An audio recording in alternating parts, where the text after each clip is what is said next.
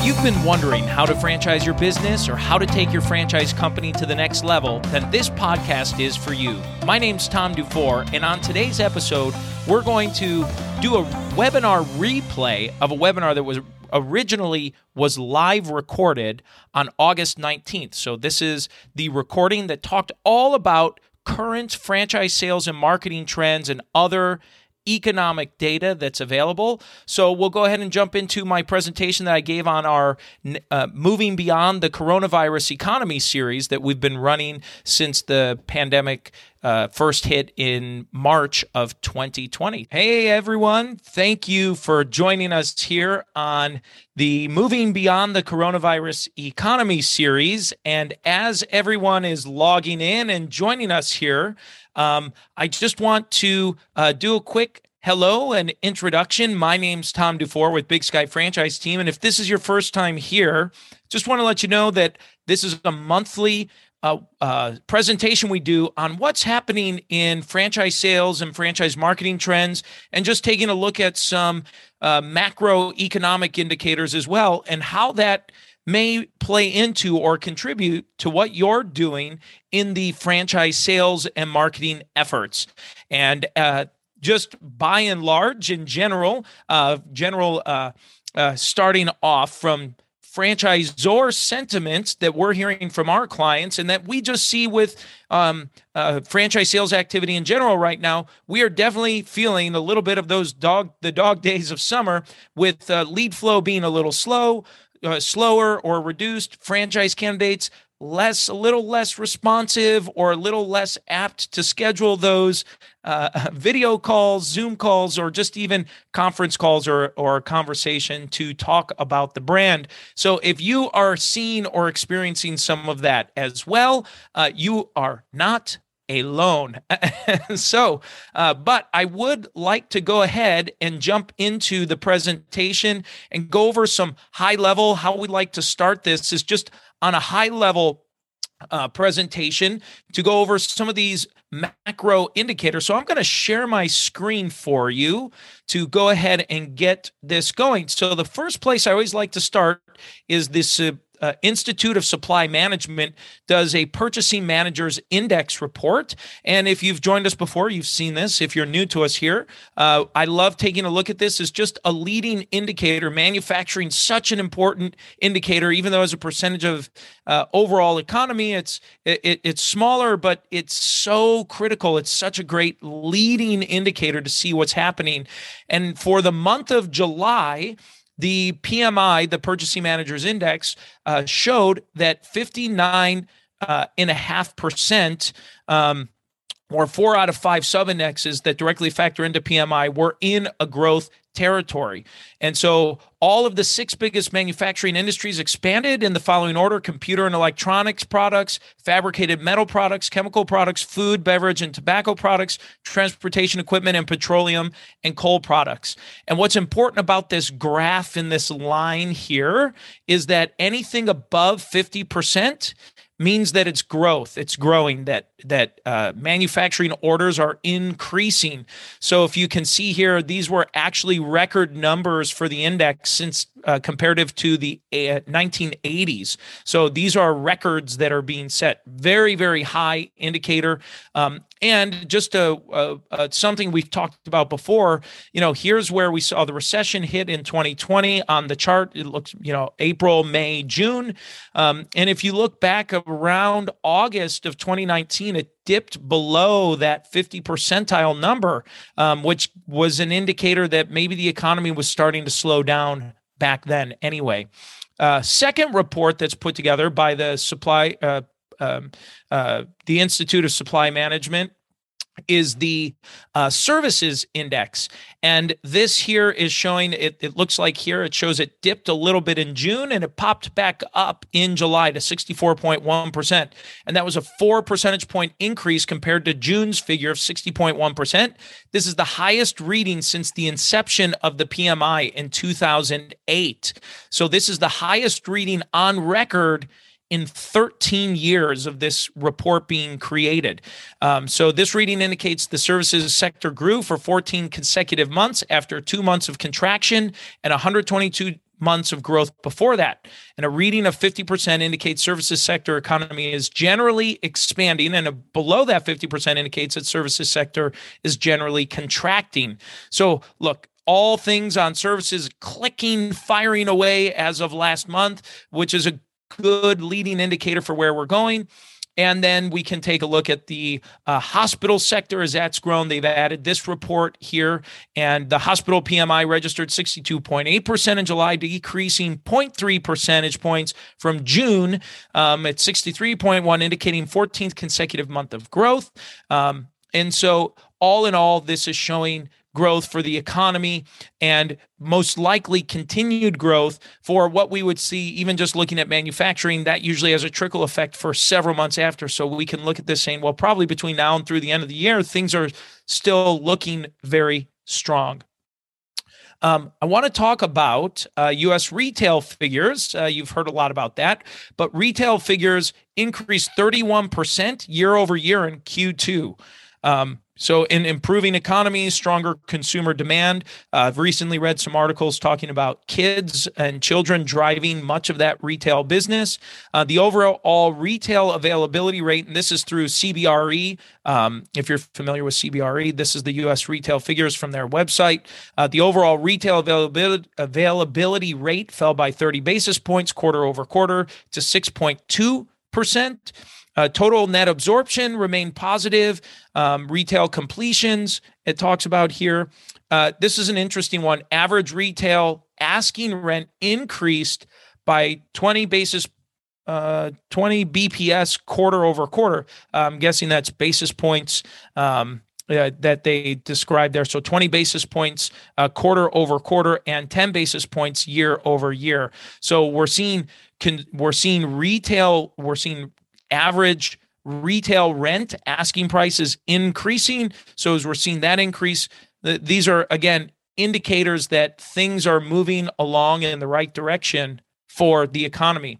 Now, uh, one of my favorite reports is through Franchise Insights and franchiseinsights.com. This is their small business startup sentiment index. This is one of my favorites because it's focused on small business, which is where we spend most of our time. Um, one thing for you to talk about, by the way, with uh, prospects. So let's take this, take a step back here, go back. I'm back on the CBRE.US report here on the US retail pricing. What this means, if we look at, if we look at this right here where it says the average asking retail i'll zoom in a little bit if you can see that. The average retail asking rent increased by 20 basis points quarter over quarter and 10 basis points year over year to $20.86 per square foot. What this means for you as a franchise sales and marketing person if your franchise has any sort of retail component to it which any restaurant, any retail business, obviously that's retail, um, you can look at this and say, look, the longer you wait to move, the more expensive rent is going to get. So any any interest in thinking, well, maybe I'll wait for rent to come down or for vacancies to pop up, that doesn't seem to be the trend here. It does not look to be happening. It looks like rent retail is actually going up, which means vacancy is most likely increasing. If prices are going up, that means reduced supply or increased demand with the same amount of supply. And so, therefore, prices are going up, which means if you're going to get into it, they need to move sooner rather than later if they're going to do it. And so, if you're in a retail or food based franchise, these are this is data and information for you to share okay um, and same thing for uh, looking at back at the manufacturing index just want to I, I, forgot to give a, a, a quick point of reference here this is just a great leading indicator. So if someone says, "Well, I'm not sure what's going on with the economy. I don't really know. What about uh, you know the coronavirus?" And we'll talk about the coronavirus here in a second as well. Um, what what about all these things that are going on? Well, if we look at this manufacturing purchasing managers index report, it's showing that manufacturing purchasing agents are feeling confident that that uh, consumer demand and demand in general is going to continue to increase, which is a good thing for many months to come. Uh, so keep that in mind. They're buying parts and supplies for goods that are going to get manufactured and sold maybe six months from now, maybe a year from now, by the time that the actual sale happens. Um, so, uh, so just keep that in mind for folks who are overall concerned. And speaking of the coronavirus, let's just go ahead and take a look at this. Is the CDC, the Center uh, for Disease Control and Prevention. I always forget all the acronyms here, but this is the current. This is as of right now. Um, you know, as of yesterday, it's showing here for. Um, uh, August 17th. So it's showing what's happening. This is the total number of cases um, in the United States. And this red line is the seven day trend line. And so, what I think is interesting to see, while you know what's making headlines are these big spikes in uh, cases, which may be showing that maybe there's seasonality to this um, virus. But what's looking good is you starting to see this uh, this curve starting to round off. It looks like it's starting to round off. So maybe it's starting to slow down here and hopefully come back down. Now, what's a really good sign that I don't hear talked about very often, but when you look at the numbers, is previously when we would see those huge spikes this is the number of daily deaths. And i know it's morbid to talk about but this is important for you to know and to be able to maybe share or talk about with your uh, franchise candidates that are maybe nervous right now about this. Um, and this is to show how if you looked at this is daily deaths. Um, and if you notice that these curves from last year and into early part of this year the deaths coincided very clearly with the or very consistently with the number of cases. So as cases increased, the deaths showed a very similar path. Well, that is not the same as of right now. Look how much smaller this uptick in deaths is right now. And eh, you know, I don't want to diminish the importance of any life. That's not my intention here.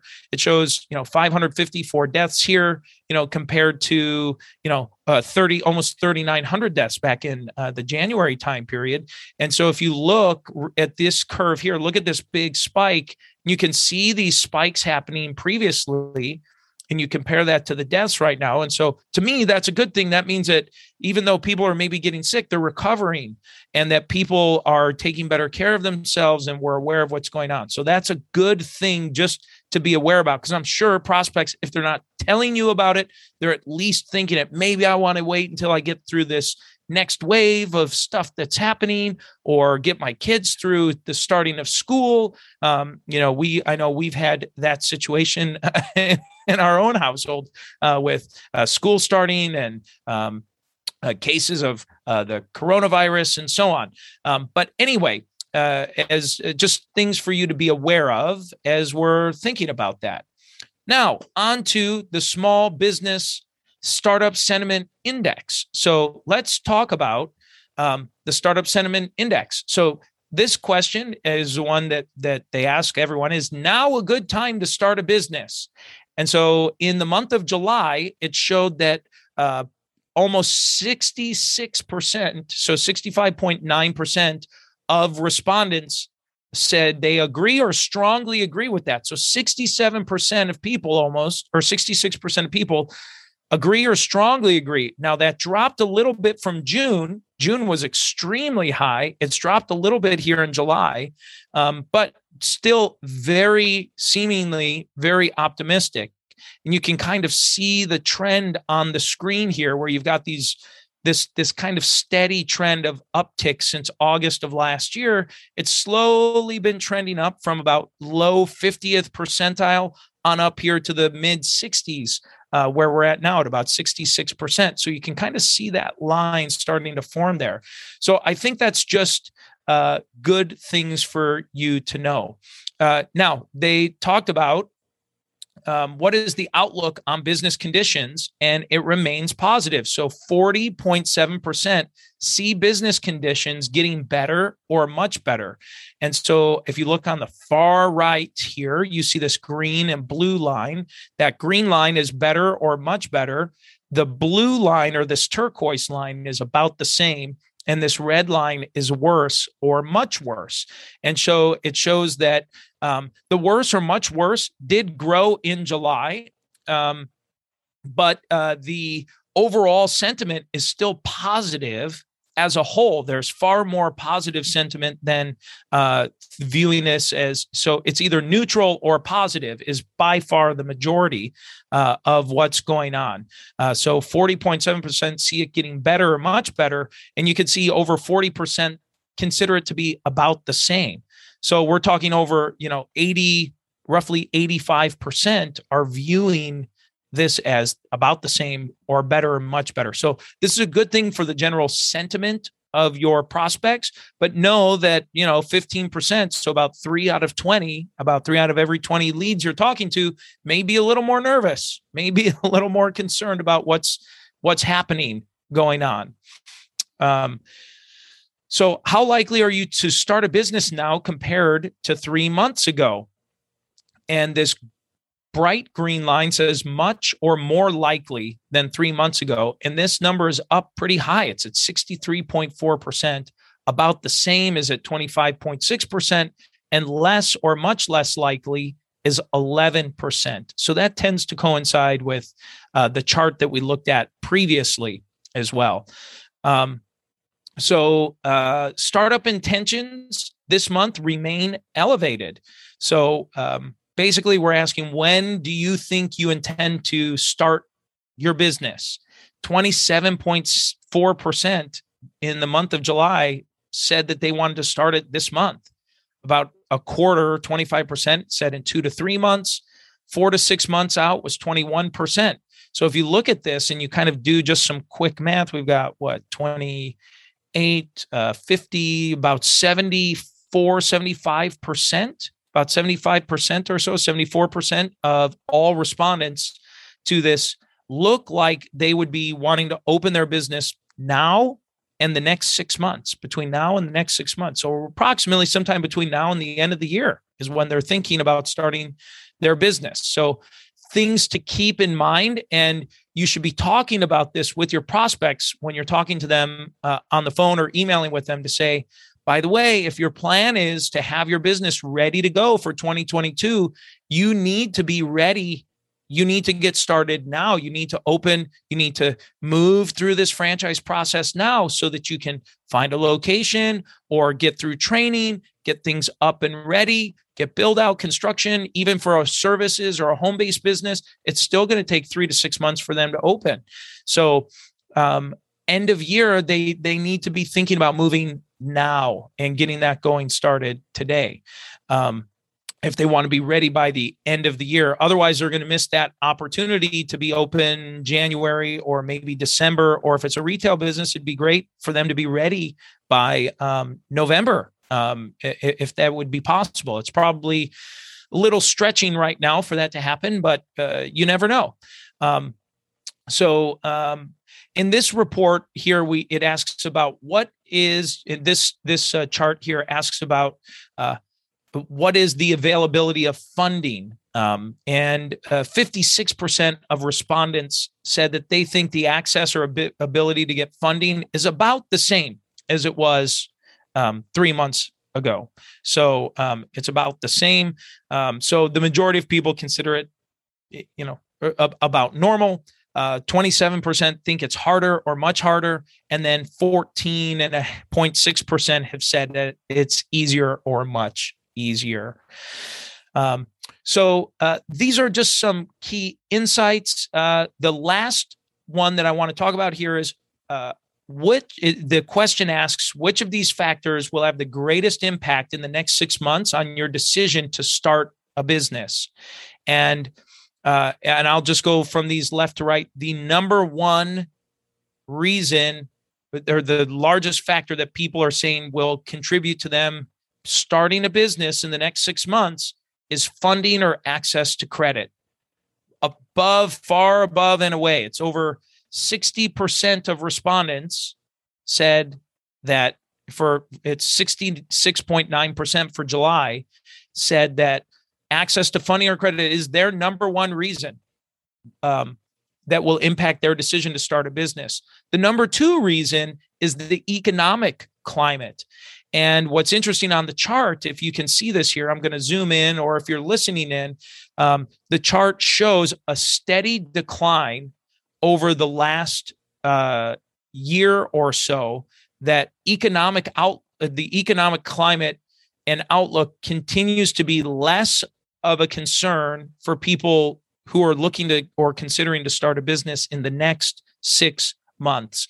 So, what that means, it shows for July of 2021 here that 22.5% of respondents view the economic climate as a as a serious concern for them in terms of starting a business. What that means on the other side is 77.5% of respondents don't think it's as in critical of a decision of a factor in them making a decision.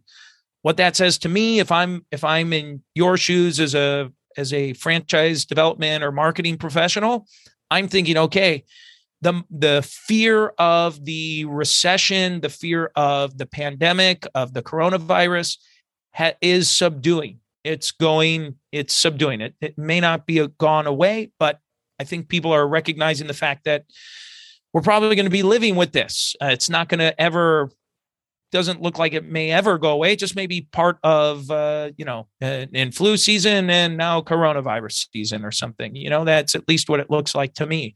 Um, so I think people as in general are starting to maybe recognize that, that fear is starting to subdue and that uh, access to capital continues to be the number one concern there. Um, one of the things I do want to go over, uh, oh, I just lost this, um, is a really cool report that came out from Franchise Insights. Again, this is at franchiseinsights.com.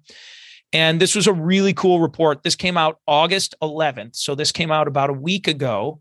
And it said franchise it says franchise prospects more likely to respond to email or text messaging over voice for an initial contact.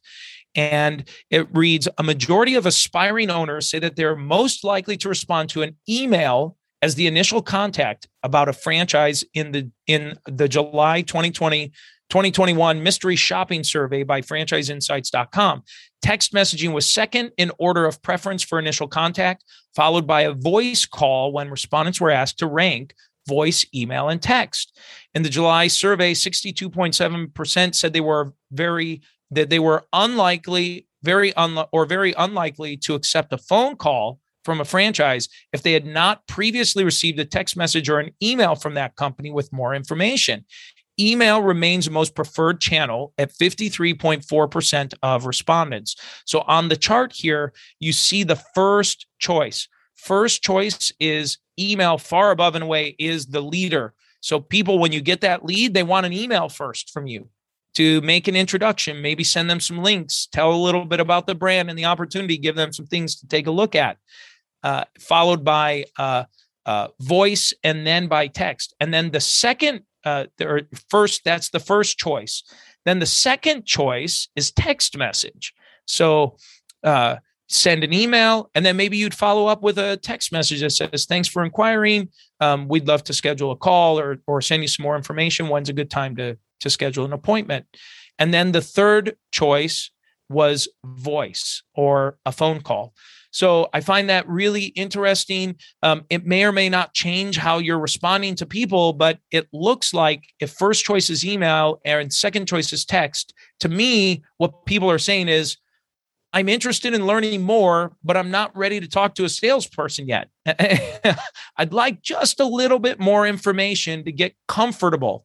So it's something for you as franchise sales professionals.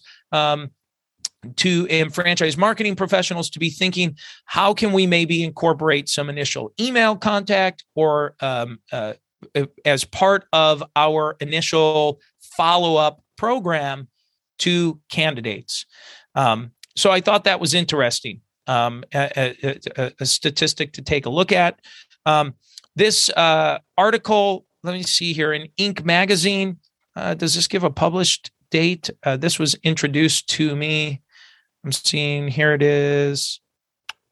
Uh, no, but well, I thought this was interesting just to talk about because this was kind of cool. There's a 75 year study conducted uh, by Harvard University. It's one of the longest studies ever done. Um, and what they did is they they took a look at they tracked physical and emotional well-being of two populations uh, 456 poor men growing up in Boston from 1939 to 2014, and 268 male graduates from Harvard's classes of 1939 to 1944. Due to the length of the research, this has required multiple generations of researchers. Since before World War II, they've dig- dil- diligently analyzed blood samples, collected brain scans, um, and poured over self-reported surveys as well. Um, and here's what the con- what they found. The conclusion is the clearest message that it, it says here. I'm skipping to this section here. It says the clearest message that we get from this 75 year study is this: good relationships keep us happier and healthier. Period. So the takeaway of comparing, uh, uh, and there there's a whole lot of info and situate stuff in there, but good relationships matter. It makes you, it makes us healthier and happier. And so, what can you take from that? Well, in the franchising business, I think it's a good indication to be focusing on how can you be creating and fostering positive relationships with your franchisees as they come through with franchise sales and marketing and onboarding and using that sales and marketing uh, process in the franchise to be building and developing a positive relationship with your franchise candidates. And so that was the episode of the webinar live recording, and that's the end of this episode. So thanks for being here, folks. Please remember to like and subscribe and give us a review. And remember, if you are ready to take your franchise company to the next level and are looking for some help or you're ready to franchise your business, look us up at bigskyfranchiseteam.com. Thanks for tuning in, and we look forward to seeing you next time.